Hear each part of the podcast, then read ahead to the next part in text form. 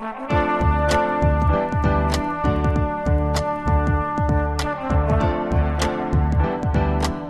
listening to the Co Main Event Podcast. And now your hosts, Ben Fowlkes and Chad Dundas. That's right. You're listening to another episode of the Co Main Event Mixed Martial Arts Podcast. I'm your co host, Chad Dundas from BleacherReport.com, sitting alongside, as always, from MMA Junkie and USA Today. It's your friend and mine, Mr. Ben Fowlkes. Ben, we got a lot to talk about this week, uh, maybe more than ever before, considering the upcoming uh, UFC schedule and the weekend we just had packed full of mixed martial arts action. Uh, but I did want to ask you, you are recently returned from the city of Las Vegas. That's right. Recently annexed by the fictional country of Ireland. yes. Give us a brief scene report. A brief scene report. Well, I walked out of the MGM Grand Arena at about 1 a.m. on early Sunday morning after the event. You know, feeling like, okay, that night's over. We had a great event. Yeah, starting to come down now. Did the press conference. Gonna just walk out there, maybe get a hamburger somewhere. Uh, and then I was greeted by just a wall of humanity standing out there, jumping up and down, singing that Olay song the Irish people love. Several of the gentlemen seemed to have misplaced their shirts, and I realized, wait a minute, this shit is kind of just starting. They're just getting warmed up. Yeah, it was gotta be a rough night for the Las Vegas Police Department. On my way home to the airport in the morning, uh, the next day at like 10 a.m., like my cab driver was telling me about watching about 12 drunk Irishmen try to pick a fight with three dudes in a Maserati at like 4 a.m. You know, the last time I was in Vegas for a fight, it was uh, Halloween weekend. Ooh, And spooky. so, and I had one of those flights where you have to get up super in the early in the morning to make it back to Montana because there's only like one flight. Pretty much all that flights to get back to, Montana. That yeah. goes to Montana.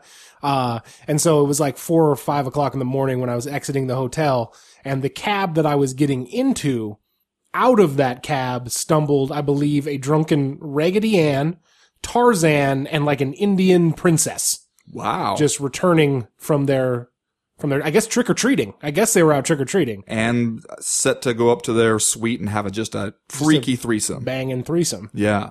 The thing I kept wondering when I would see the the drunk and just ebullient Irish fans was did you not did nobody ever feel like maybe we should try to be bigger than the stereotype here? Did anybody just be like, you know what, hey, let's go there as ambassadors and let's all take it easy. As you well know, most of fight sports is about embracing the stereotype. Okay, Your cultural stereotype. That's fair. Once again, this episode of the Co-Main Event Podcast is brought to you by DraftKings.com. If you haven't checked out the daily fantasy MMA at DraftKings.com, you better get on that. This week, there's no shortage of UFC action with a fight card on Wednesday and a fight card on Saturday and then another fight card the week after that and then another fight card the week after that. To me, it sounds like a lot of chances to win. It's easy. Just pick your fighters, pile up the points, and pick up your cash. That's it. Score points for significant strikes, advances, takedowns, knockdowns, and more. Ben, I heard that DraftKings still wants to send some CME listeners to watch TJ Dillashaw fight Renan Barao. Tell them how they get in on that action. Well, Chad, you hurry to DraftKings.com now and use code CME to play for free this weekend. First place takes home 20 grand. Finish in the top 10 and qualify to win the Reebok prize package, which includes two tickets to UFC Fight Night Dillashaw versus Barao 2 in Chicago, hotel and airfare, and tons of Reebok gear. Enter CME now at DraftKings.com. That's DraftKings.com. Three rounds as usual this week in the co-main event podcast. In round number one, Conor McGregor conquered the damn world this weekend, which is really pretty incredible once you reckon that he didn't look terrific in his actual fight. And in round number two, and lo, the Red King did fall at the hands of Sir Robert Glenn Lawler, first of his name, King of the Andals and the First Men, Lord of the Seven Kingdoms and Protector of the Realm. And in round number three, yes, of course it's weird when there's a 32 year old man whose nickname is Wonder Boy and he keeps calling Jon Anik baby. But I'm not gonna say anything about it. Did you guys see what happened to Jake Ellenberger? All that plus are you fucking kidding me and just saying stuff, but right now, like we always do about this time, let's do a little bit of listener mail. Listener mail. That voice you did there for the intro to round two. That was something. That's a that was You've a, been working on that all day? my town crier voice. Yeah. Game of Thrones reference there. Man, it's kind of just a shame that we don't live in another era where you could really put that to good use. That's like a voice actor, radio voice actor. yeah. First question this week comes to us from Jeff of Atlanta. He writes, corn nuts, Metro PCS, Toyo tires, MusclePharm, Fram oil filters, Monster energy drink, Bud Light, Harley Davidson, the movie Southpaw, DraftKings, an excellent sponsor if there ever was one. These were the sponsored scatter, sponsors scattered across the cage at UFC 189. I found it odd and maybe a tad hypocritical to see the fighters only wearing Reebok, but the cage itself plastered with ads as usual. If the UFC is so determined to create a clean and professional look, shouldn't it start with its own fighters or its own fighting surface? And then it says this this is topical. It says discourse. That's just going to happen now, huh? Yes, it is. Okay. By the way, no one ever in their right mind has ever used discourse as a verb. Secondary definition or no. I'm just still throwing that out there. Well, I mean, somebody has. It's it's going to happen to us over and over. The more you fight against this, the more the- Don't don't hey, you were on board with discourse as a non-verb. you know, but I can see that the will of the people is against us on this one, and i can accept that. I am also willing to accept the will of the people with the caveat that nobody uses discourse as a verb. All right. Well, let's move on to Jeff of Atlanta's question here. First weekend of the Reebok fight kits in action at an actual UFC event. Uh, we were three fights into it and I had written, I think, two tweets and someone had already told me to shut up about it, that it was quote unquote time to move on from the Reebok analysis. It's the first fight. That's what I said. That was my response. I had seen the exact number of fights that I was required to see to author an opinion. I couldn't author an opinion after only seeing one fight. So after the third fight, I was like, it's kind of weird that they're all just black and white. It's kind of hard to tell everybody apart. That seems like a, that seems like a very, a strange choice to me. And I will say, as an addendum to that story, we got more mail, listener mail this week about the Reebok deal than anything else. really? Yeah, not even close. Even after that event. Yeah. Wow. We, it was like we got a lot about Conor McGregor uh, and a lot about Reebok, but I would say Reebok by a nose. You know, what I was noticing watching this one was I didn't even really notice the Reebok gear in the top three fights, main card, basically. Yeah. Because I know everybody, and you know everybody pretty well, uh, who's fighting in that spot. And so you're not even really paying attention to what they're wearing unless it's ridiculous. It's on the prelims, though, where, you know, you have a couple guys who, one fight in the UFC, two fights in the UFC that you don't know as well, and you're basically like, okay, so I'm watching the guy in black with the white stripe against the guy in white with the black stripe. Over and over again. Like the next guys who come out are going to be wearing the exact same things, like just they, basically the same shorts in in opposing color schemes. Uh, and when the prelims already make it kind of difficult sometimes with these UFC events that we've seen lately, where they're just kind of cycling a lot of people through in and out, it's already kind of tough to tell who we're watching here, why we give a damn about them, uh, and keep them all straight in your head. This makes it significantly tougher. Yeah, well, and I think that's you just made the the the best point in that when the fights are great, you don't notice this stuff, and that is sort of like makes this issue a microcosm for what we've been saying about the entire UFC product for like the entire life of this podcast, right? Is that when shit is awesome, yes, you don't notice all of the stuff that is happening to kind of undermine uh the the the product basically. But that puts a lot of uh, weight, a lot of, uh, you know, expectation on how the fights are going to be. Like, if everything goes off perfectly, which frankly, everything pretty much did at UFC 189, at least during the main card, uh, yeah, it's an awesome time. It's like the best time that there is. When stuff doesn't go perfectly, it really falls apart in a hurry. And it's Yeah. be- because of what has happened, uh, to the UFC, I guess, product over the last couple of years. Um, you know who really takes it in the shorts? No pun intended. who's with this, that? with this Dude new wipes? gear. Uh, cornermen.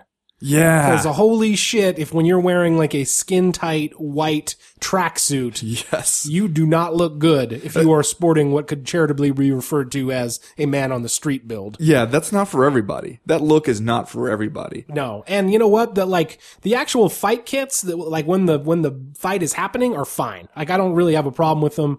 Uh I do think it would be nice to have an array of colors that could be chosen from Yeah, they don't even have to have a ton of crazy designs, just like more colors. because I thought that like weirdly enough on Sunday night for the TUF 21 finale, which I don't know if you watched, I watched it this afternoon. Yeah. uh, because you were probably traveling home. But like, frankly, I thought that the gear that the people wore in the Ultimate Fighter fights and what the cornermen wore, which were like basically UFC t-shirts or like they had Blackzilian and American Top Team t-shirts. The Blackzilian t-shirts, by the way, clearly a ripoff of the font from the Black Flag logo. Uh, which was kind of strange. You are the master of identifying which teams are ripping off well-known logos. Well, if you I did it didn't- with Roufusport and Milwaukee Tools. If I didn't learn the fonts when I went to journalism school, I don't know what I was doing there. Uh, I thought that the, the the Ultimate Fighter gear and the cornerman outfits were frankly better than than what Reebok has, and they were just you know they're very plain shorts that just say UFC up the side. I don't know why we need to make it more complicated than it has to be. Well, to Jeff Atlanta's point, the the look of the octagon still looking like a minor league baseball outfield does give the lie to the claim that we're doing this for the sake of professionalism, like Right. for, to go for a cleaner look, um, that it's about that and not about, you know, money, uh, and just trying to align yourself with a bigger brand that can give you a big check all at once. I- because it does make no sense if you're so concerned with the look of professionalism that you know you you're branding every possible thing you can and splashing logos across every square inch of the octagon. That does tell us like, hey, there's and not so much tell us as remind us the UFC sees one rule for fighters and another rule for itself.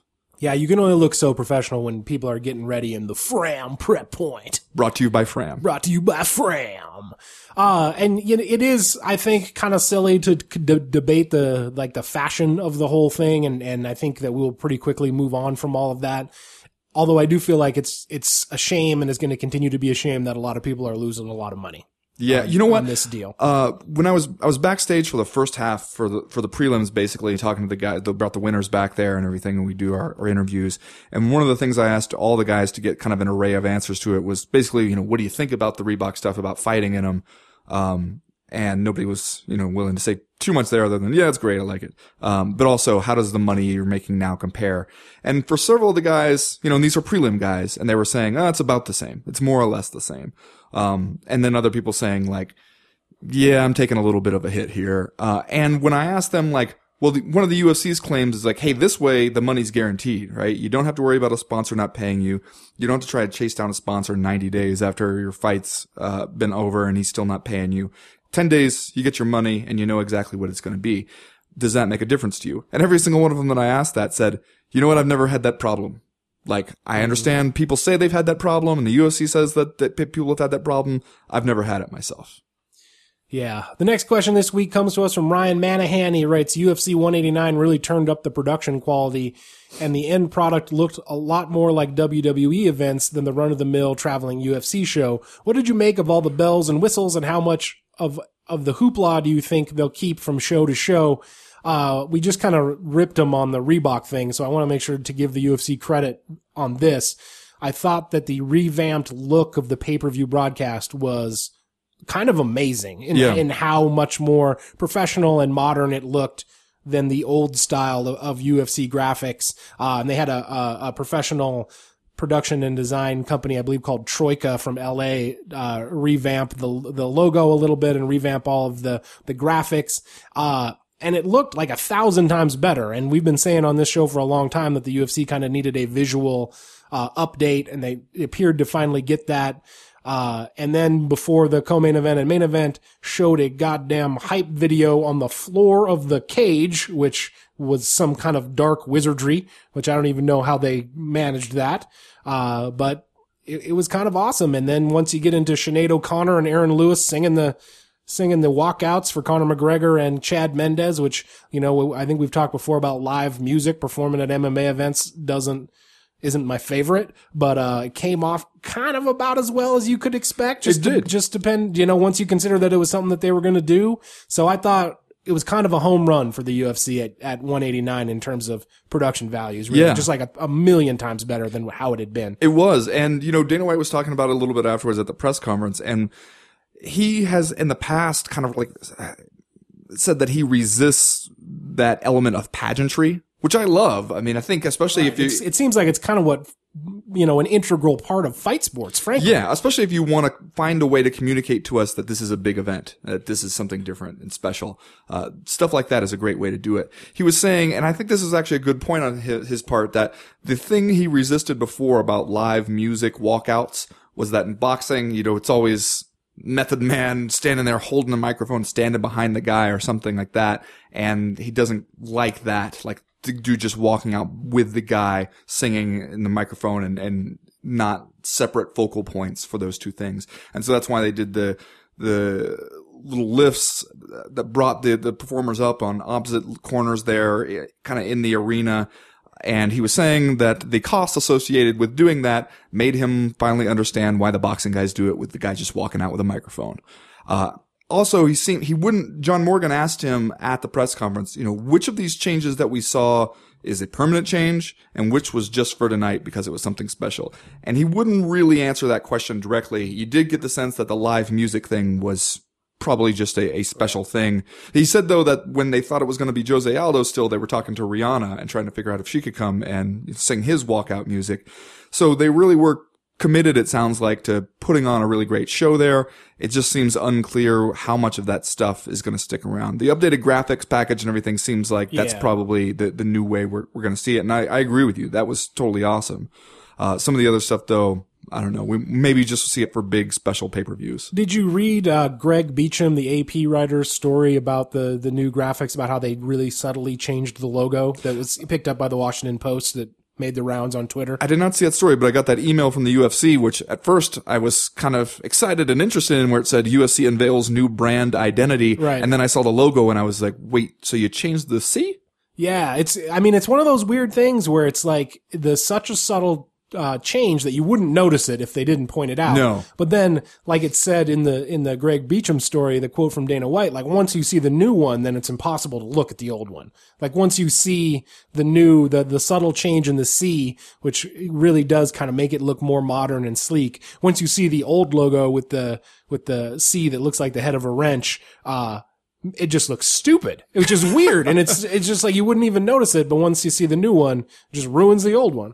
That is something when we were talking, all the, the media people talking about the uh, new logo and uh, Casey Leydon uh, of MMA fighting fame, uh, the the videographer there, uh, perfectly summed it up when we were looking, kind of comparing the two the two logos, the two C's, and he was just like, "Well, it's less wrenchy," which I guess that's a good thing, right? It is less wrenchy. wrenchy.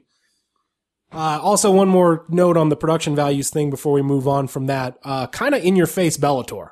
Because we've been talking the last couple of, uh, quote unquote tentpole Bellator events about the, the big screen that they have and how it makes the event feel more fun, brings sort of a production value element that the UFC had, uh, purposefully done away with in the olden times back when there used to be smoke and lasers when guys used to walk out. And we just kind of made the point like it makes Bellator feel a little bit special, like gives them this production element that makes it feel fun.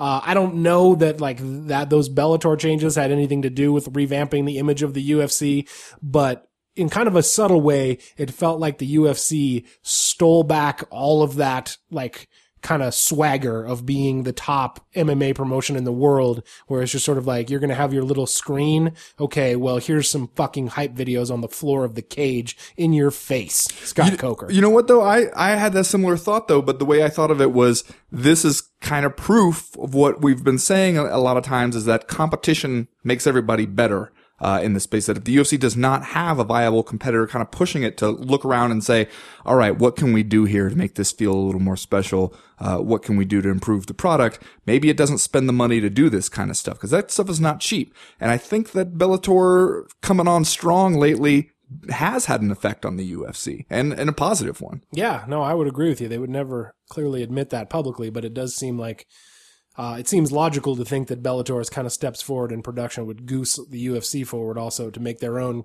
uh, updates. Next question this week comes from Jared Junebug Jackson, which frankly, if your nickname is Junebug, dude, you can just go ahead and do away with Jared. As far as I'm concerned, you could just be Junebug Jackson all the time. Also, I imagine that Jared Junebug Jackson is like six foot seven and 310 pounds, just scary looking motherfucker walking around in overalls with no shirt on underneath. Hangs right? out with a dude named Pork Chop. What's up? I'm Junebug. He writes, "Don't Is get that me your wrong. sandwich? I'm going to take a bite. Don't get me wrong. I like I like hanging out with you guys and the rest of my Twitter fam every single weekend while I watch the UFC. But with Frank Mir fighting Todd Duffee on Wednesday and Michael Bisping fighting Thales Leites on Saturday, uh, we all have pretty bad addiction problems here, don't we? I mean, they couldn't expect normal people to watch half this stuff. And then he writes, talk. Uh, so this is another situation where it seems like proof that the fight company just can't leave well enough alone, where they put on the greatest uh, pay-per-view main of main card in recent memory, maybe the greatest pay-per-view main card of all time. Uh, and then the very next night you followed up with a largely forgettable Ultimate Fighter finale, and then you slam us with two more events the following week. Uh, and I think you said on Twitter that a disturbing amount of these nights had started to feel like work Yes. for you, and that UFC 189 did not. Uh, Back to work. there's going to be some fun stuff I think happening as you know the main event of the TUF 21 finale with uh, Wonder Boy Thompson and Jake Ellenberger was fun. And we'll talk about that in, in round three. Uh, and you know what? Frank Mir against Todd Duffee might be a, a kick in the in the drawers. I'm looking forward to that one. But with that one, just as with the TUF 21 finale, just as with the, the event in Scotland, there's a lot of stuff you got to wade through to get to that. You know, there's a lot of, uh, a lot of vegetables you have to choke down to get to that pudding at the end. Indeed. It still seems, I think I talked about this before on the podcast, but it seems unthinkable to me that Todd Duffee rolls into this fight with Frank Mir unranked in the UFC heavyweight division, uh, when he's coming off back to back first round stoppages in his UFC return. Uh, I guess they were, they were separated by a couple of years, but still, when you look at that UFC heavyweight top 15, there's a place for Todd Duffee on there somewhere. There and is. If he rolls through Frank Mir on Wednesday in San Diego, uh, I have to assume he'll he'll get on there finally. Yeah, I'm looking forward to that one, I guess, because mainly I feel like we're closer than we've ever been, or closer than we've been in a long time for Todd Duffee to finally live up to the promise of Todd Duffee. Uh, and it seems like you want to believe maybe the little extra maturity that comes with a few hard years in there will get him in the space that he needs to be because it just seems like from the man's physical skills that he ought to be able to be totally awesome. Uh, but as to the question, I mean, I wonder that too, how much the UFC is really expecting people to watch of that kind of stuff. Because, you know, there's those hardcore people who will watch all this stuff, then watch some Bellator, then watch some EFC event from South Africa, then go look up old pancrase fights. I mean, there are those people out there, and God love them. Uh, I don't know how they maintain that level of enthusiasm year round, especially for the quality of some of the fights that we see.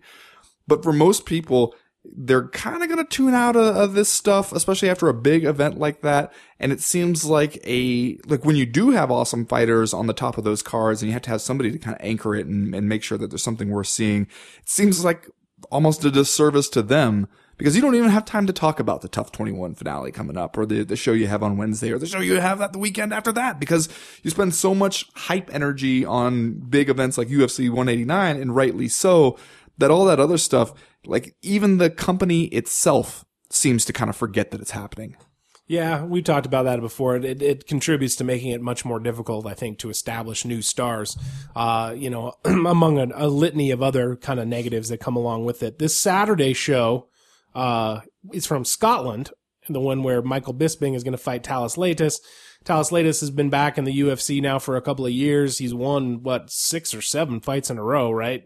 Dating back to 2010 when he was he was putting in work for Superior Challenge. Nice. Uh, so that's kind of interesting. If he can, if he could, he's coming off that win over Tim Boetsch, although strength of schedule wise, I think that win has taken a hit here recently. But, uh, you know, if he beats Michael Bisping, maybe he's back in the mix. Bisping, I think, still trying to reestablish himself, uh, as a, you know, top contender in, in the middleweight division. Uh, the bricklayer, Ilir Latifi also on this card, uh, Joanne Calderwood, uh, Patrick Duffy, or Patrick Duffy. That's that's from the guy from Dallas. Is Patrick Duffy? Todd Duffee's brother, Joseph Duffy. Maybe they're all related. I don't know. Uh, Not even spelled the same. also, Come on. Also on this card. Um, but yeah, another one of those UFC cards where you look at most of it and, and it makes you think, is this really necessary? Anyway, the uh, last question this week comes from Mark Featherstone. He writes, Can we take some time to appreciate the excellent main card fights on Saturday that weren't title fights from Thomas Almeida's and Jeremy Stephens' perfectly placed knees to Gunnar Nelson's crisp striking to set up another great submission for the stone faced Icelandic warrior? Yeah, as we mentioned a few minutes ago, uh, UFC 189, at least the main card of the pay per view was fucking amazing and was one of the best cards we've seen in a really, really long time. And a situation where shit, man, it seemed like everything came up aces for the UFC. Yeah, and I think it was uh, MMA fighting writer Dave Doyle who kind of pointed out after the event. If this were any other run of the mill UFC event, at the end of it, we'd be talking about how awesome that Jeremy Stephens Dennis Bermudez fight was. And it was. It was just back and forth, guys dropping each other and just going ham in there. Uh, and the dramatic knee knockout to, to finish it off. And with this event shows you how great it was. By the end of it, we'd kind of almost forgotten, kind of been overlooked because Yeah. just so much awesome shit happened after that. And also the same thing could be said of Almeida's knockout of Brad Pickett and uh, even Matt Brown's submission over Tim Means in the last uh, preliminary card, which was sort of where the evening turned around. Uh, and just imagine how awesome it would be if we also had Stephen Thompson and Jake Ellenberger on this card instead of kind of spreading all that out over a bunch of different shows. But that is to take nothing away from UFC 189, which was uh, the best. It was the best. You know, and it's kind of, I, I picked Gunnar Nelson to beat uh, Brandon Thatch there. I didn't see him doing it the way he did it. I thought, you know, he'd just work on hauling him down to the mat and finishing off there. Gunnar Nelson's one of those guys where I think we all kind of cooled on him after the Rick Story fight where there's just no sense of urgency there. If he gets, uh, gets his striking in order, maybe starts to get a little more enthusiastic about going after people he could be somebody I could get into. I tell you that, that the whole uh, blank stoic grappling ace thing, you know that's right up my alley. Yeah, no, that's that's easy to get behind right there. You trying to become my guy, Gunnar Nelson? Oh boy, Can I call you Gunny? Gonna get one of those Team Fowlkes fight kits. He'll be excited about that. That's going to do it for listener mail this week. If you have a question, a comment, a concern that you want to air to the podcast in future weeks, you know how to do it. Go to the website, comainevent.com, and click the link in the top right hand corner of the screen that says email the podcast. That'll put you in touch with us. While you're there, you can sign up for the Breakfast of Champions newsletter. But right now, we're going to get started with round number one.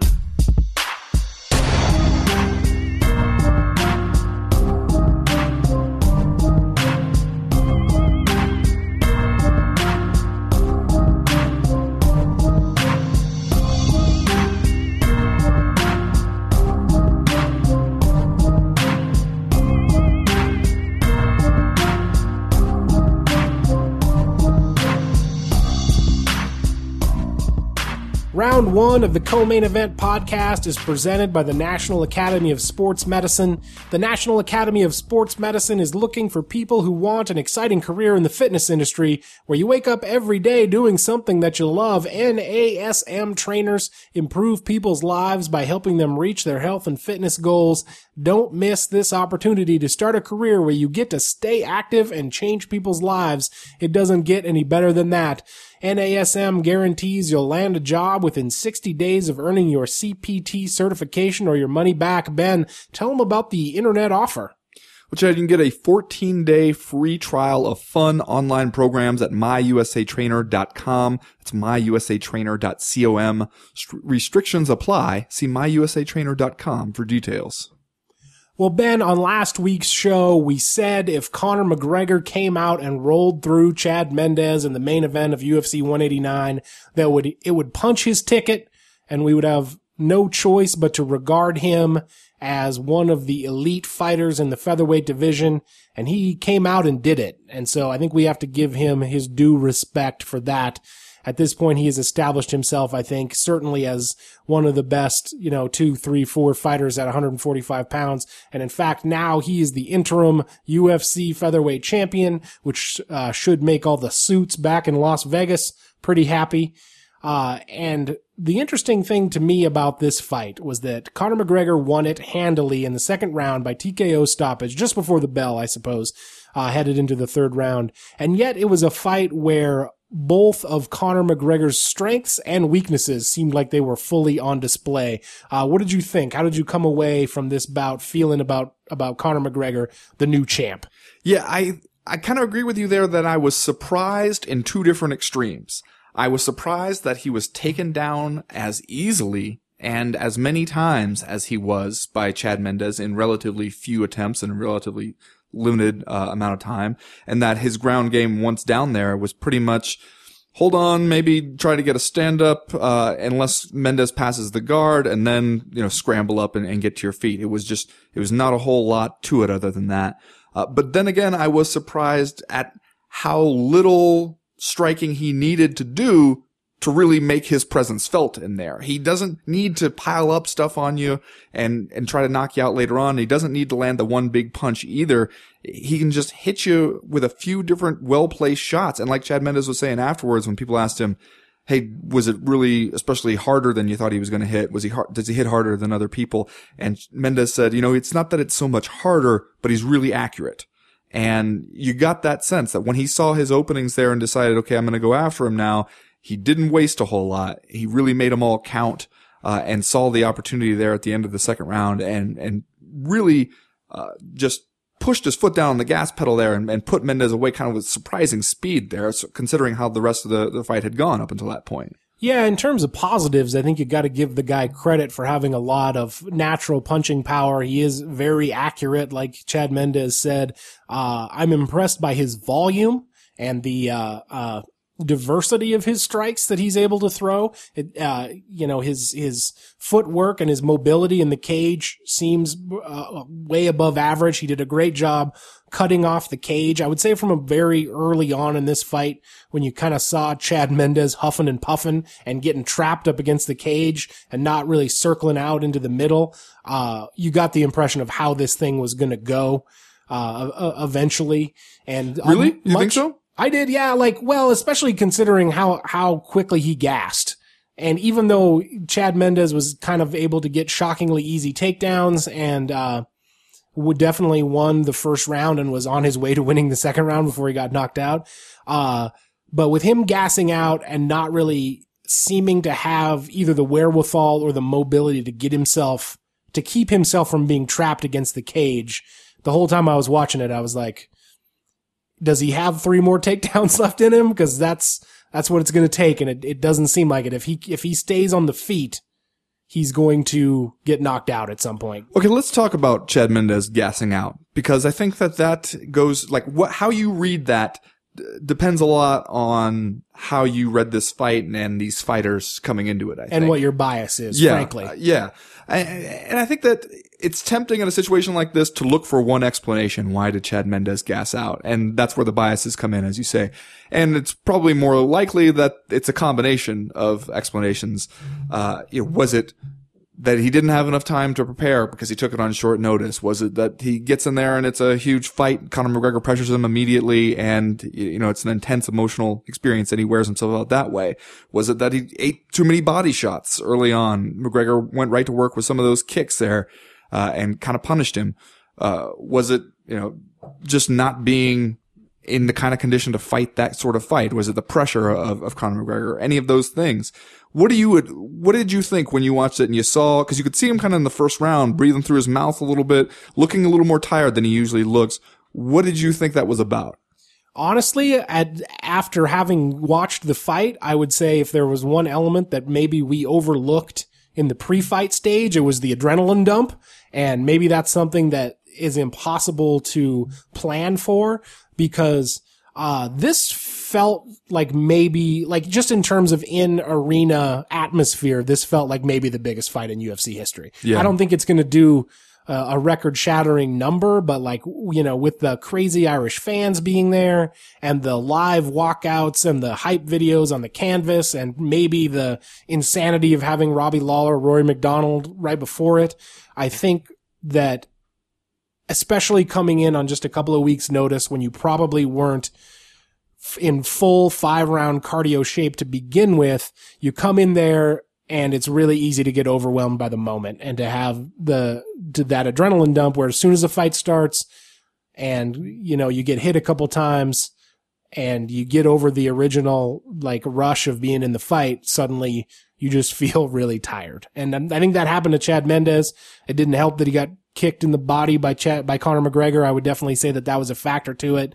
Uh, it didn't help that he came in on two weeks notice. He was certainly probably a little bit undertrained, but I would agree with you that it was probably uh, a combination of all of those things. And it's obviously super unfair to undermine Conor McGregor's win by saying, oh, he just beat Chad Mendes on two weeks notice. Cause again, like we've said all along, the only thing Conor McGregor has done is beat all the dudes the UFC put in front of him uh, under all circumstances. But I do hope that we get to see them fight under normal circumstances at some point because I think that that would be just as interesting. Uh, since I don't think we saw the best Chad Mendes we could have seen. That's that is a distinct possibility. I think the way the featherweight division shapes up, it seems like a, a little bit of a mini round robin is going to happen eventually with you know Frankie Edgar, Jose Aldo, Conor McGregor, Chad Mendes, all those guys kind of flying around, and uh, all of them seeming you know pretty much a, uh, well ahead of the rest of the division there. I also think that that that pressure that McGregor was putting him under, and I think that can take a kind of a emotional and intellectual toll on you a little bit, especially the guy's coming at you. You're tagging him with good shots. I mean, Mendes was landing that overhand right. He hit him with a few good punches there, and McGregor's just shaking his head at him, telling him that was nothing. Uh, he, you're taking him down, and as Chad Mendes said afterwards on the post-fight press conference, the guy did not stop talking shit the entire time. I think that that, and then when you are on the feet, he's, like you said, trapping you against the cage and making you constantly worried. You don't have any space or, or a chance to, to step back and breathe and relax. The best chance you have is when you've taken him down and you're in there in his guard. And then you could tell Chad Mendes felt like, well, I need to work not to get stood up. And that seemed like, especially in the second round, that was all he was doing, was saying like, all right, a little clock inside my head tells me it's time to throw an elbow again, uh, to keep Herb Dean out of this one. And I think that when you have to be just constantly worried about what the other guy's going to do and you, you're starting to doubt whether your plan of attack is really going to bear the kind of fruit that you thought it was, even when you're able to do what you wanted to do. I think that that can wear you down a little bit, especially if you haven't had an entire camp to get into that, that mode and that mindset and maybe even get used to, get your body back used to taking some, some kicks to the gut, the kind of, uh, kicks that you know Conor McGregor is going to throw at you. Also, the kind of kicks that probably ended up breaking Jose Aldo's damn rib, uh, unless you believe that was an old injury. Uh, but I think all that stuff, you're right, probably had an effect on him there. And then when he realized, oh shit, you know, I'm I'm tired, and maybe that's what motivated him to to pass the guard and try to look for a submission there to end the fight. Is thinking, I don't know if I can do this for five rounds. Right. I think that was obviously he had to take those chances because those were sort of his only chances to finish the fight. I think he knew if it, we got into deep water that he would be in trouble. Uh, and man, it's a game of inches because if he gets one of those guillotine chokes, which, you know, the second one looked close for a moment. If he finishes that fight, then we're having a completely different conversation today on Monday.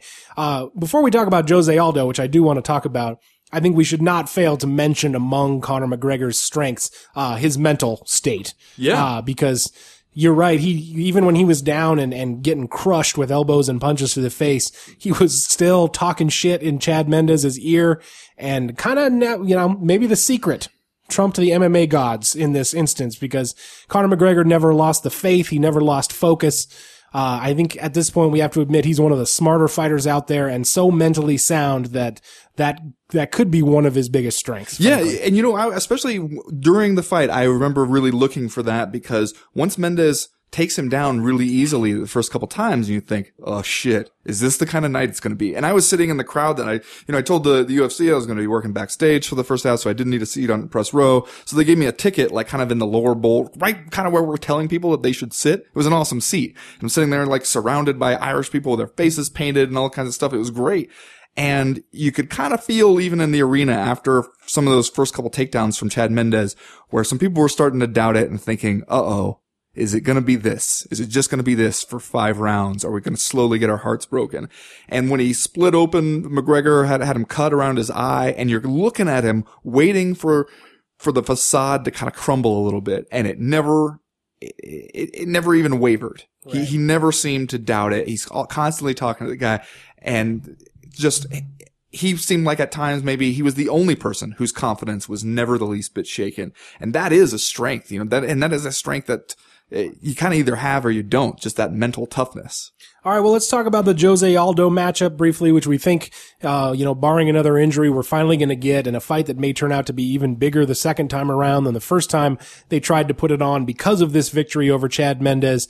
More shocking, well, maybe not shocking, because I think this is something we've seen from McGregor uh, in the past, but like aside from the completely non-existent takedown defense, which I think was a thing that frankly we all expected. Really, I expected it to be a little better Well, than that. yeah, it was it was shockingly bad, but I mean, we expected wrestling to be one of his deficient areas.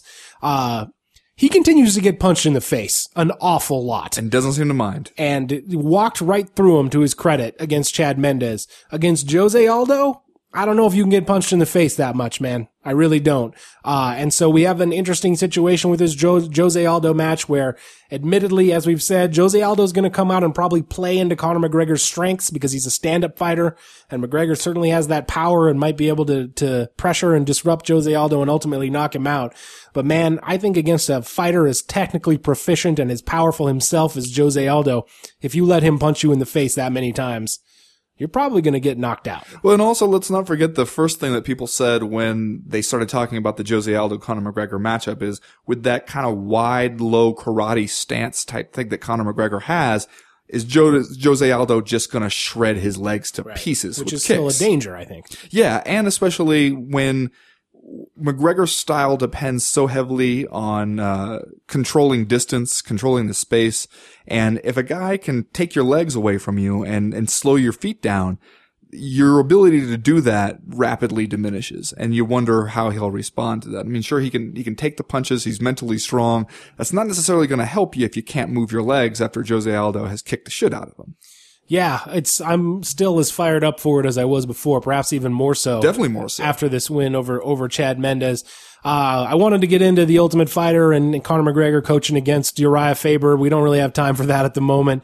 I'm sure there'll be other opportunities to we're- discuss it, we're gonna to have a- discourse about it. Or to discourse about it. We were going to have a chance to, to break that down a little bit later on. Uh, let me just say to, uh, quote the, the rapper, uh, who I don't believe you, the, uh, who, who did that song? I, I, I, I know the song you're talking about. No, I'll look it up and we'll, we'll have it for round two. But when the UFC says they don't expect, uh, Conor McGregor and Urijah Faber to eventually fight, I don't believe you. You're Shaq's cousin. I don't believe you. Sir Nigel Longstock is here. We're going to get uh, started with the first uh, game of Master Suite, Master Tweet Theater that we've played in a long time. Uh, that starts right now.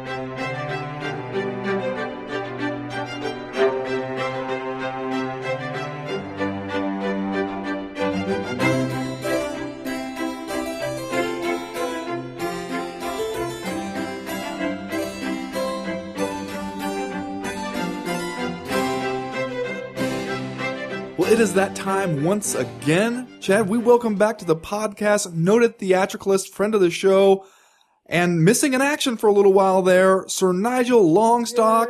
Yay! Sir Nigel, how are you? Sir, I am clinging to life. Do you want to tell people where you've been? Well, sir, Sir Nigel briefly exchanged places with his audience and experienced uncontrollable vomiting. Oh, no. Several weeks. Um, but a man who has attained such great heights of theatricalism as I cannot help but succumb to vertigo periodically. So basically what you're saying is you traveled to the underworld. That is correct. I got real sick. I went down and found the, the lyre of Orpheus and possibly an apple. I'm not sure.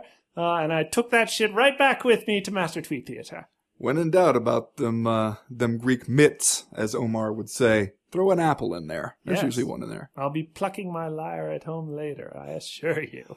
Uh, so do you have a theme for this week's Master Tweet Theater? Yes, sir, I do. The theme is sick of it. Okay. Just sick of it. Is this a theme from your life or from Master Tweet Theater? Well, that's what makes it clever, sir. All these tweets are people who are sick of things presented to you by a man who is just sick. All right. All right, I'll take that. Let us begin then. Tweet the first. Red leather, yellow leather. Wobbly Robbie Lawler. It's weird how I kind of missed him. And now that he's here, I'm, I'm cured. Can't wait to get it over with Yeah. now. Tweet the first. You're not supposed to hurl your dinner. You're support to run it off. Common now. What was that last part? Uh, you're not supposed to hurl your dinner. You're support to run it off. Common now. I assume he meant you're supposed to run it. off. Yeah. Okay. And then was the last part a comma? Common now. Common now. yes, I assume he implies that hurling your dinner is common now. I'm gonna say, you know, hurling. That doesn't sound like an American way of talking about vomiting. I'm gonna say maybe Michael Bisping. So Nigel trying to uh, announce his presence with authority now that he's back here. Well, this is either maybe a drunk person or a person who doesn't speak the language. Perhaps. I mean, that just describes like 80% of MMA tweeters. You know what? Because of the awkwardness of language and the autocorrect mistake, I'm gonna go with Wanderlei Silva.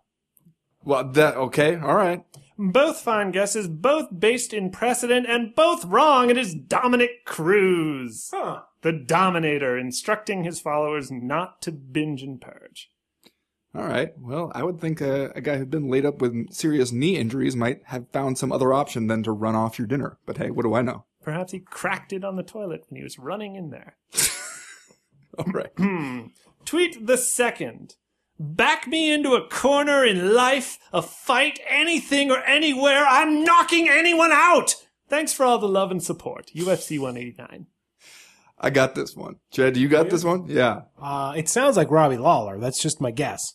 It's Jeremy Stephens. Oh, well, yeah, he's another. Could have been him too. It is, it is Des Moines' own Jeremy Little Heathen Stephens threatening to knock you out in non-fighting scenarios. What's he sick of there? Uh, Being you know, he's sick corner? of people backing him into a corner. You can try to take Jeremy Stephens to the vet and he's gonna mess you up. Uh, it should be noted that it was reported, you know, a couple years ago that he had a problem with that, knocking people out in non-fighting settings, non-professional fighting settings.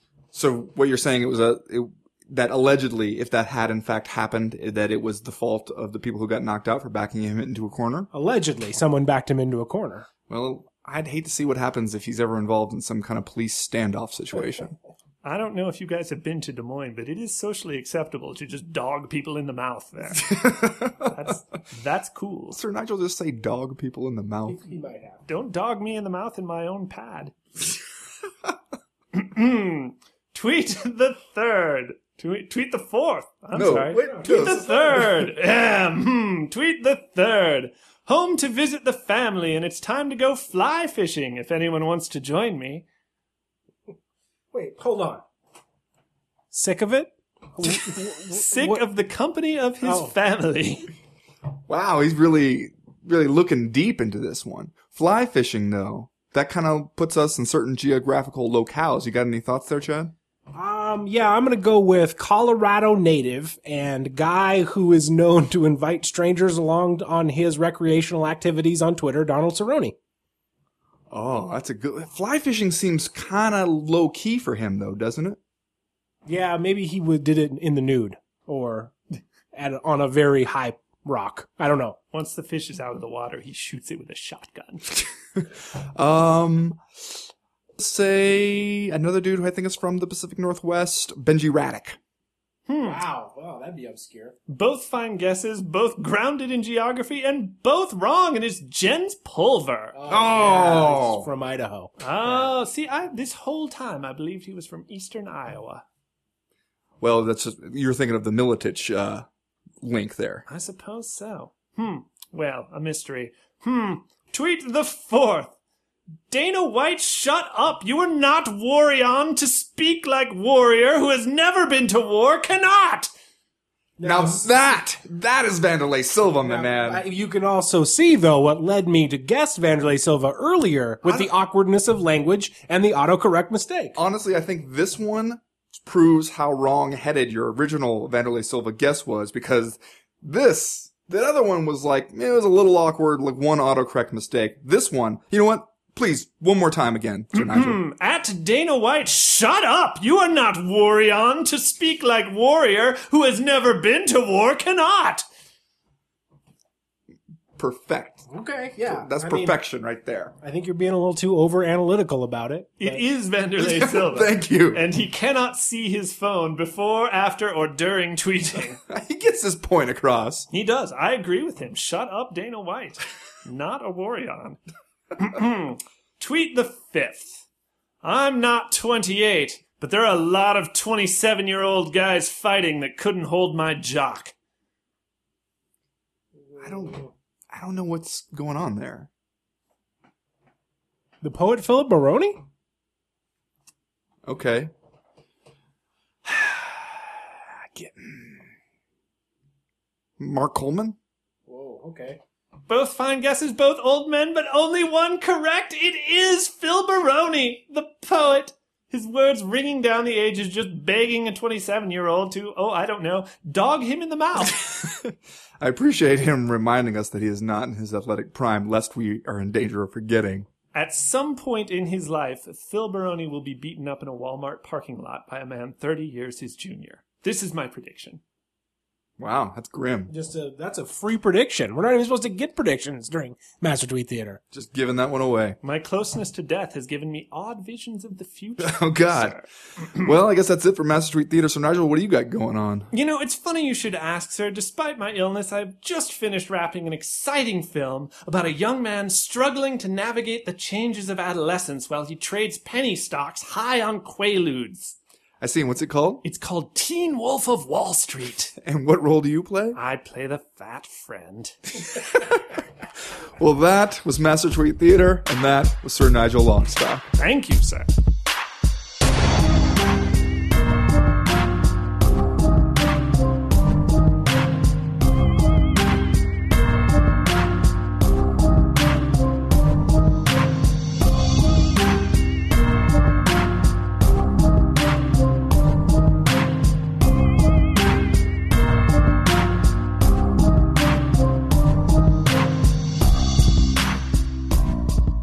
Well, Chad, remember how we had to scramble just to recall that there were two title fights on this card? One real, legit title fight that we weren't talking about, and so it probably wouldn't even be worth mentioning. Or it would be one of the greatest fucking fights of all time. A goddamn bloodbath where both men get their whole shit broke. Whole shit broke.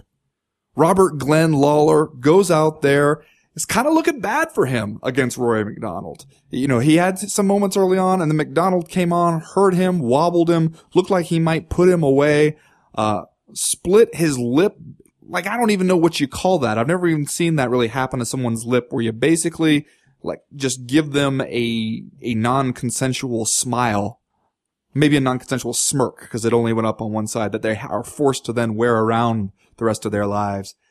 And somehow then in the fifth round, Robbie Lawler comes after Rory MacDonald's already smashed and bloody and broken face, lands that one left hand that makes Rory MacDonald go, uh oh, I gotta sit down. Yeah. Uh, real quick, it was Kool Keith was the rapper who did I Don't Believe You, which is an awesome song. Uh, Good work. Everybody go back there and check that out. Uh, but yeah, you know what? Let's give props to Rory MacDonald for getting his nose broke in like the second round and continuing to fight. Uh, all the way until, until the final round. This, this was, you know, it started out a little bit like their first fight, a very slow paced, kind of methodical first round. And then eventually it, uh, either evolved or devolved, depending on how you want to look at it, into a complete unbelievable bloodbath and slobber knocker and the kind of fight that is like your most, it's like your wildest, most drunken weekend full of just rampant, unprotected sex where it's awesome while you're having it. And then you wake up on Monday and you're like, man, I need to think about what I'm doing in my life. You know what I mean? That was this fight, man, because this fight was awesome. And then the next day you just, you wake up and you're like, I feel kind of bad that for watching that and, and bad for those guys' lives and faces and careers, but damn, it was awesome. You know, one of the things too that that GIF, I'm sure you saw that GIF. We put it up on MMA Junkie of, uh, you know, the camera just fixed on Rory MacDonald after he's down and he's kind of trying to sit up. He's so covered in blood and the blood's just dripping down on his legs. Uh, and John McCarthy is there trying to help him. The ringside doctor comes in. She's just like, she has this gauze in her hand and you could see her like she's kind of trying to play pin the tail on the donkey. Like, where do you even put it on this guy? At some point, someone is like, we're going to need more gauze. she just kind of sticks it onto his nose and then he just collapses backwards with the gauze still stuck to his face. And it's an even more gut wrenching scene because you know how tough Rory MacDonald is. You know that that doesn't happen to him easily. Like, not like it would happen to the rest of us, where let us get a pretty good bloody nose on and we're going to need to lie down. Uh, he he can take that shit. He did take it for several rounds after his nose got busted.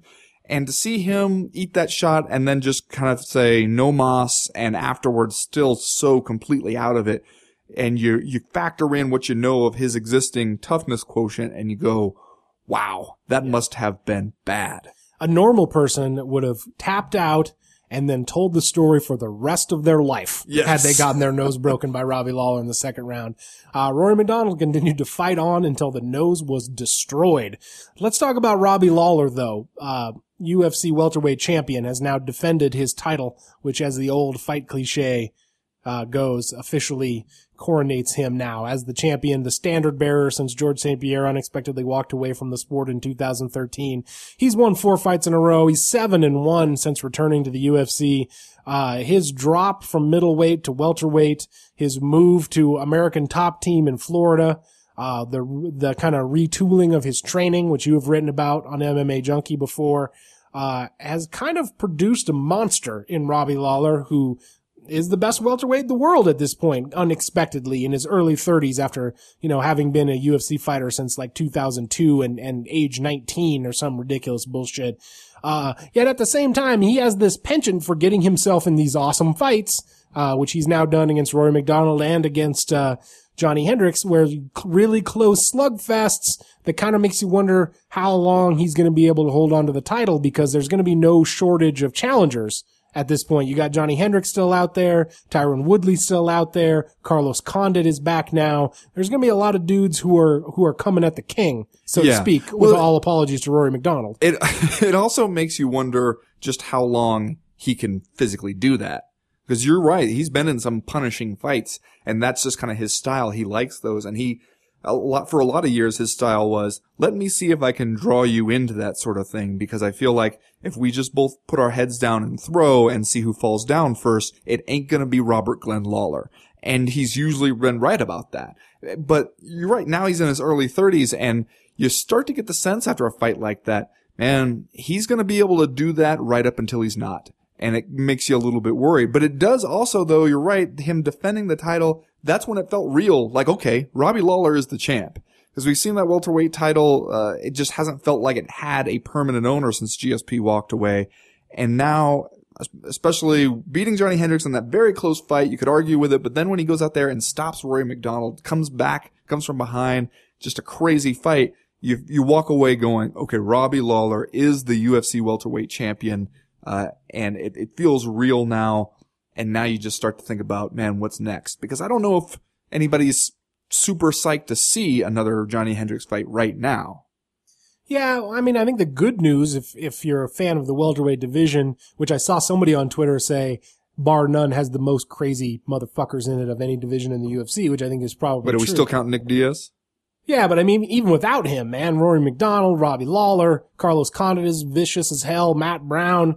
Uh, now you got Stephen Thompson, Gunnar Nelson starting to, to show their faces. Like, that's a crazy division. So I don't think there's going to be, uh, any shortage of like awesome fights for Robbie Lawler. In fact, I think you know, whether it be Hendricks or Woodley or Condit, uh, you kind of get yourself into a, into an awesome fight no matter what you do with Robbie Lawler. And that's, I be, I think both his great strength as a fighter and his great weakness as a champion, because like we said, a lot of them boil down to really close fights. Uh, it doesn't feel at this point like George St. Pierre will return.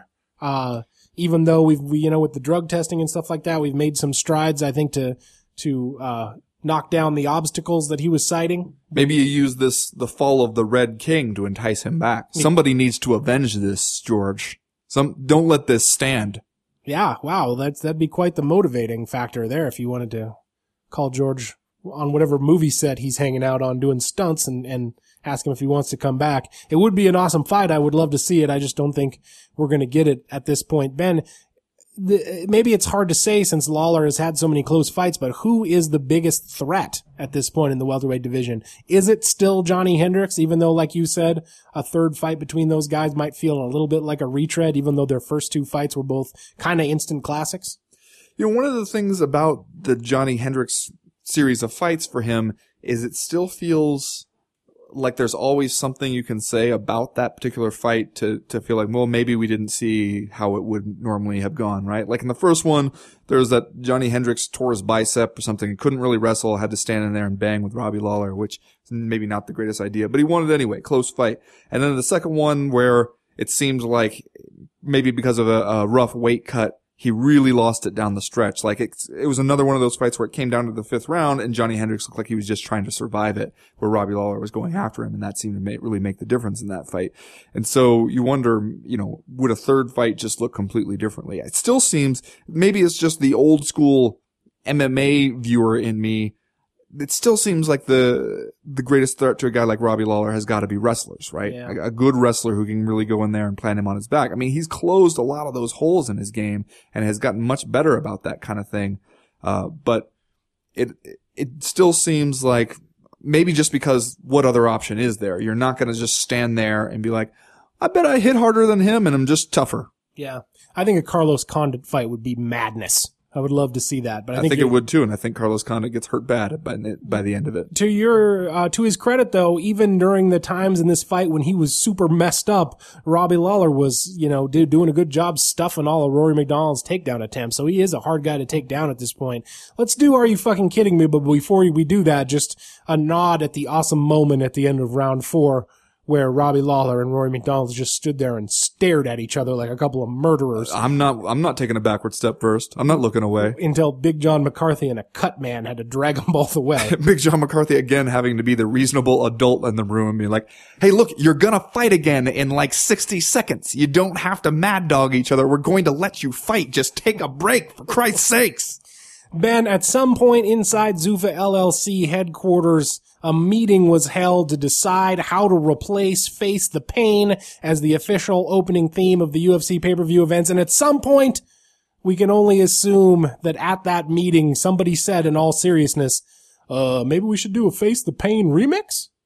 And somehow that person was not immediately fired. Are you fucking kidding me? UFC, you replaced Face the Pain with Face the Pain, the remix. I can only assume this is an elaborate joke on us. Like you, you want to see how shitty you can make it and still convince us that you're trying to make the, do a good job. You fucking kidding? I just hope that the homies in Stemm are still getting some royalties from those samples. Are you fucking kidding me? So they they felt like you know the problem that fans have with Face the Pain is the musical composition. They love the lyrics. Yes. They want it to be more EDM centric, is what the problem has always been. Well, Chad, this week, my Are You Fucking Kidding Me? You know, I mentioned the Irish fans at the top, uh, and a little, little playful jab at them, but I must give them an Are You Fucking Kidding Me for how passionate and awesome they are, especially when I, I started to think about what would it take to get a few thousand American fans to drop the money to fly over to Ireland, show up wearing suits like actual fucking suits, like four dudes all together, Chad. I saw wearing shamrock suits that he had clearly coordinated beforehand, and all of them had like two beers in their hand at the time. What would it take to get American fans to do some shit like that? To show up for a guy just because he also happens to be an American and you like, you like the cut of his jib, you like the way he's representing the country. What would it take to get American fans to be that fired up, that enthusiastic, and that passionate about any single American fighter? We wouldn't do it. We wouldn't spend that kind of money, take that kind of time, go out there, act fucking nuts, and have what seemed to be, at least for them, maybe not for the people who had to serve them drinks or tell them that they could no longer be served drinks, an awesome fucking time. Are you fucking kidding me, Irish fans? You kind of make me glad to be an MMA fan when I can look over there and see you having an awesome time and freaking out, and it feels like I'm sort of having fun even if I don't want to. You fucking kidding me? Are you fucking kidding me? Man, I think they gotta do this Jose Aldo fight somewhere where you can get an arena half full of Brazilians and half full of, of Irish people. And then obviously everyone else would evacuate the city. Right. And we would just let them fight it out, but I would just like to sit from the comfort of my own home and watch that on television. I'm just going to throw this out there. There's got to be some kind of like abandoned James Bond villain island in the middle of the Atlantic somewhere, right? That they could just meet kind of in the middle. Either there or Uncasville, Connecticut, I think are your two spots. Anyway, that's going to do it for round number two. We'll be right back with round number three.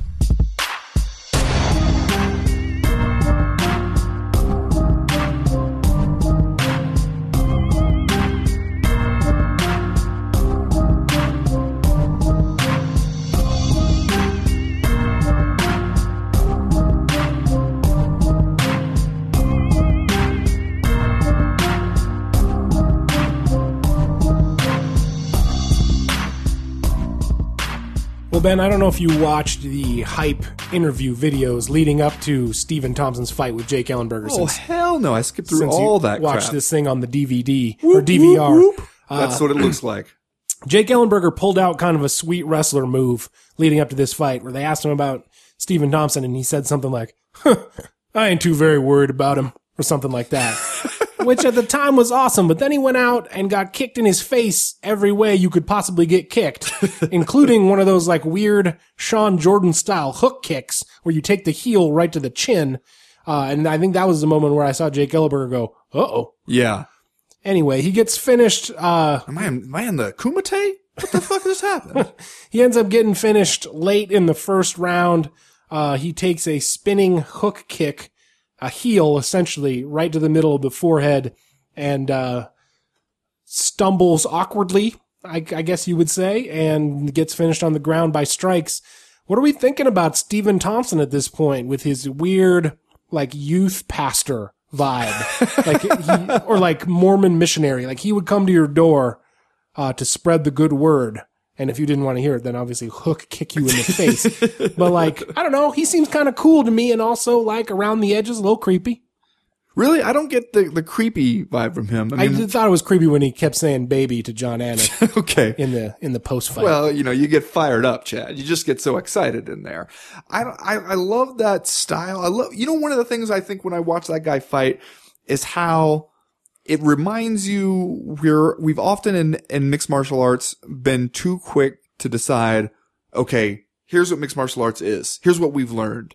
We've learned that this karate bullshit doesn't work. Right. We've learned that it's about wrestling, jujitsu, boxing, and, you know, maybe a little bit of Muay Thai. You know, we kind of fixed our perceptions about what mixed martial arts had taught us about fighting styles and what could and, and couldn't actually really work. And guys like, you know, Machida before him and, and, but especially uh, a guy like, uh, Wonder Man, Stephen Thompson, uh, he really reminds you that if you can make it work, you can make it work. And if you're good enough and you, you know how to, how to adapt that style, a guy like Jake Ellenberger, you'd think, Hey, go ahead, throw some crazy kicks at me. I'm a wrestler that, that's a, just giving me one step closer to the takedown I want to get. And yet he can't really, even when he's able to essentially get to Stephen Thompson's back when one of those spinning kicks kind of fails on him, he can't really do anything with him. Even when he's able to get him down on the mat, he can't really do anything with him. You see that uh, a guy like that can go out there and just totally fucking befuddle a really good and experienced grappler and fighter like Jake Ellenberger. That shit is impressive. Yeah, I think it speaks to the fascinating and wonderful evolution of the sport, man, that we, you know, we, it started out very simply. It was almost like, uh, mixed martial arts eliminated a lot of martial arts techniques that, that we judged, uh, you know, not effective and, and threw them out. And now we've evolved to the point where everyone kind of knows the basics and, you know, it's, it's become its own art. And not only uh, do you have people coming in with a foundation that allows them to build on top of that with additional skills, but you also have uh, high level athletes that are going to be able to come out and pull off a spinning hook kick. Uh, so to me, it's, it's just another fascinating element of this sport and its evolution to see this traditional martial arts that had one at one point been so discounted come into a fight like this and prove extremely effective and extremely dangerous. Well, yeah. Well, and especially you, you know, you're watching this fight and looking at Jake Ellenberger and going, man, why are you staying in kicking distance with this guy? Because that just seems like a nightmare scenario. You know, you're not, you're not close enough to really crowd him and take that away from him. Uh, you're not so far out that he can't use it on you. And then when he does try to get up in his face a little bit, Stephen Thompson just throws out that really short, straight left hand right on his nose and just basically like, nope, don't do that. Yeah. Back up.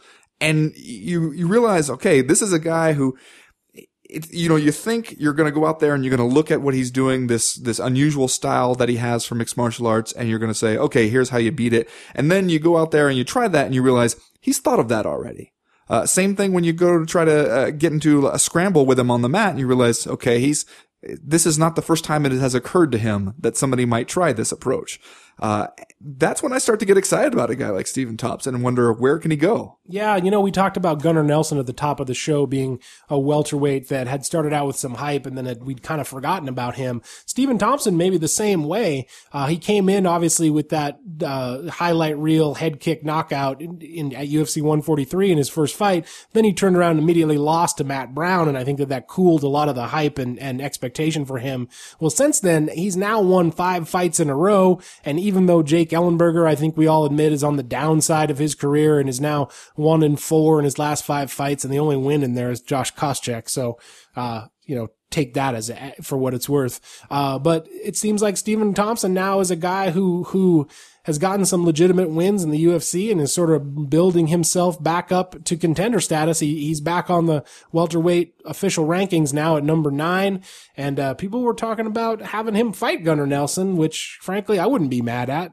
Yeah, no, neither would I. And you know, the thing about the, the, his Matt Brown loss, cause you look at his record and you're right that it, like I think in retrospect it looks different than it looked at the time because that was in 2012. You know, that was only his second fight in the UFC and it was, it's a, a, a big jump, uh, we realize now to go from Dan Stittgen to, to Matt Brown.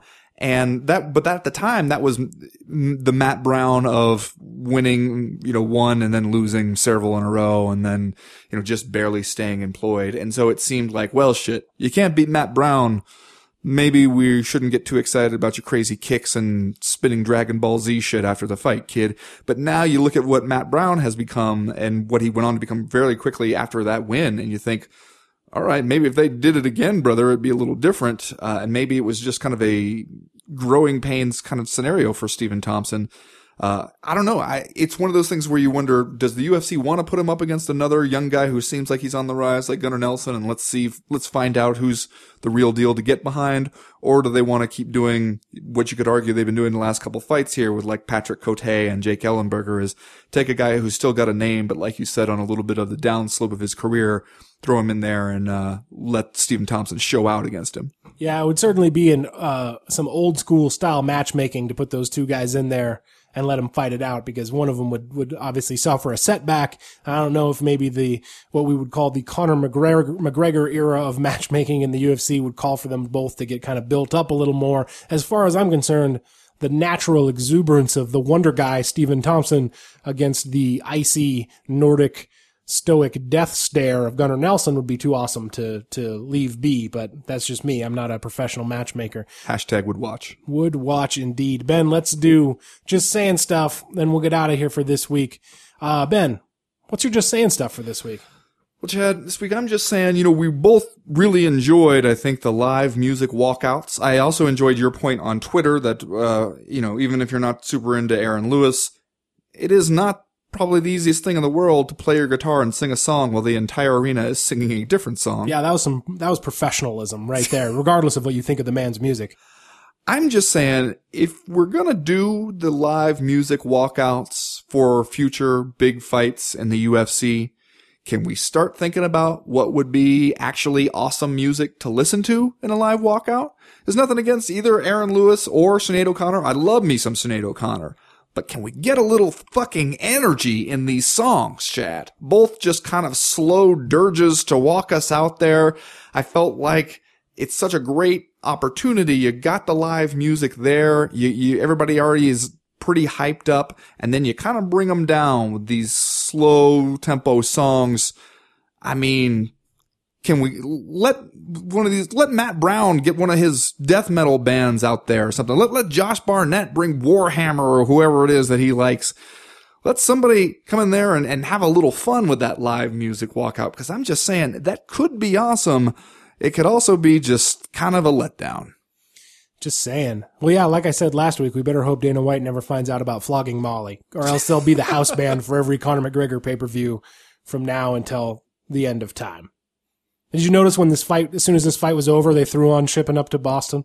I did notice that. Like Dana White burst into the DJ booth. You guys, like, put on Dropkick Murphys right away. ben, you probably also received this email from Bellator MMA today. Uh, but just a couple nights after Irish MMA fans, as we said, shut down Las Vegas to celebrate Conor McGregor's win.